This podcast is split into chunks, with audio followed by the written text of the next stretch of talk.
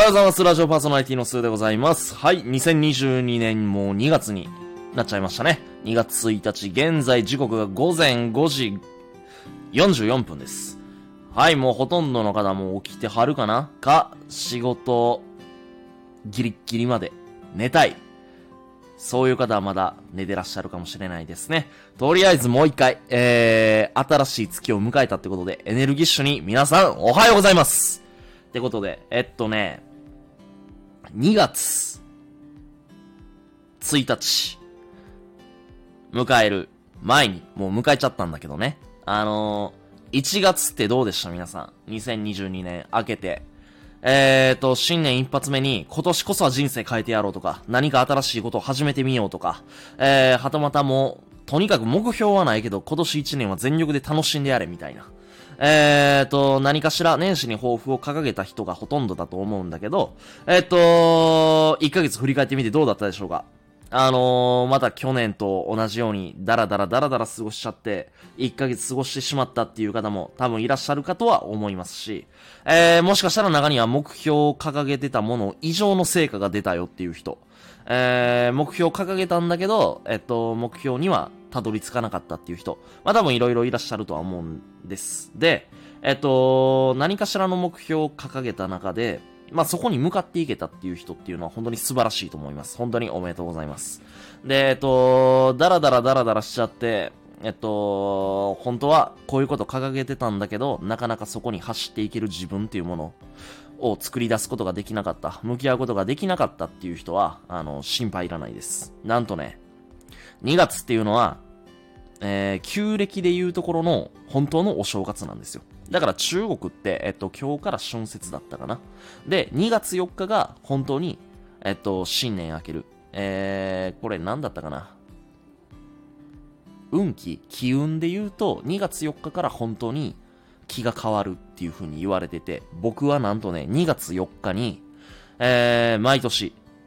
初詣に行ってます。うん。1月も当然ね、プライベートで行くんだけど、2月4日っていうのが本当に、本腰入れてと言いますか、全力で、新年を迎えた時の初詣っていう形で、行かしてもらってます。で、どこに行くかっていうと、もちろん、日本最大のパワースポット、伊勢神宮に行かせてもらいたいと思います。で、そこで、お守りとかを買って、初めてこう、新年を迎えるわけなんですけど、1月末っていうのは僕当然2月に掲げる目標っていうものを書いて、整理して、そして、もう今日から当然向かっていくんだけど、2月4日からっていうのは改めてこう、夢リスト作ってみたりとか、まあ夢リストっていう言い方する人もいれば、夢ノートに自分が叶えたいことを書くっていうような表現する人も多分いろいろいらっしゃると思うんだけど、2月4日はまず神社に参拝して、そういった、いきなり仕事をするっていうよりかは、より良い一年を過ごしていくための、まあ、その準備の、なんていうのかな、一日にしたいなっていうふうに思ってます。で、伊勢神宮なんだけど、ほとんどの人たちが、まあ、下宮と内宮があるっていうふうに、多分、分かってらっしゃるとは思うんだけど、内宮に別邸じゃないな、これなんていうのかな、別宮っていう言い方するのかな、うん、内宮の別宮が伊勢にあるっていうのをご存知でした？うん、伊勢神宮の内宮から車で30分ぐらい走ったところに伊沢の宮っていう、これもまたものすごいパワースポット的なところがあるんですよね、うん、僕はいつも伊勢神宮に行くときに、下宮参拝して内宮参拝して、この伊沢の宮っていうところにまた行きます。うん。で、伊勢神宮の内宮の別宮って結構いろいろあるんですよ。この伊沢の宮もそうだし、あと滝原の宮っていうところ、これはまたね、車で走って1時間以上かかるところなんだけど、伊勢神宮ってやっぱパワースポットであって、まだまだみんなが知らない、世間であんまり公表されてないような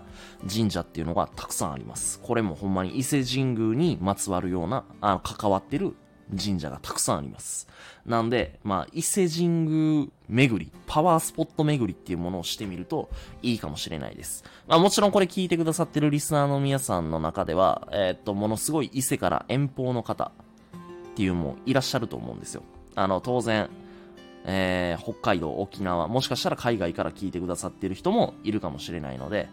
どうしても伊勢に行けないよっていう人は、またタイミングを見て伊勢神宮に行ってみるのもいいと思うし、そうでなくても家の近くにある氏神さんであったりとか、ちょっと隣町にあるパワースポットの神社に行ってみるとか、2月っていうものは、そこからスタートしてみるのもありなんじゃないかなっていうふうに思ってますと。それでは2月一発目の、放送、朝はこの感じで終わりたいと思います。まだちょっと僕もね、寝起きなんで脳みそ回ってないな、これ。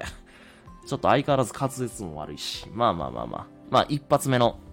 ラジオとしては良かったんじゃないかなと思ってます。もう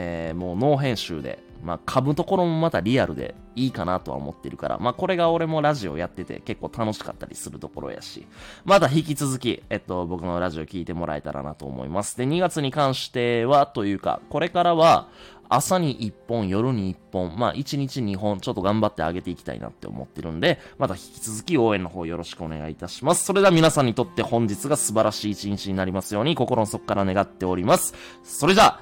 いってらっしゃい、バイバイ。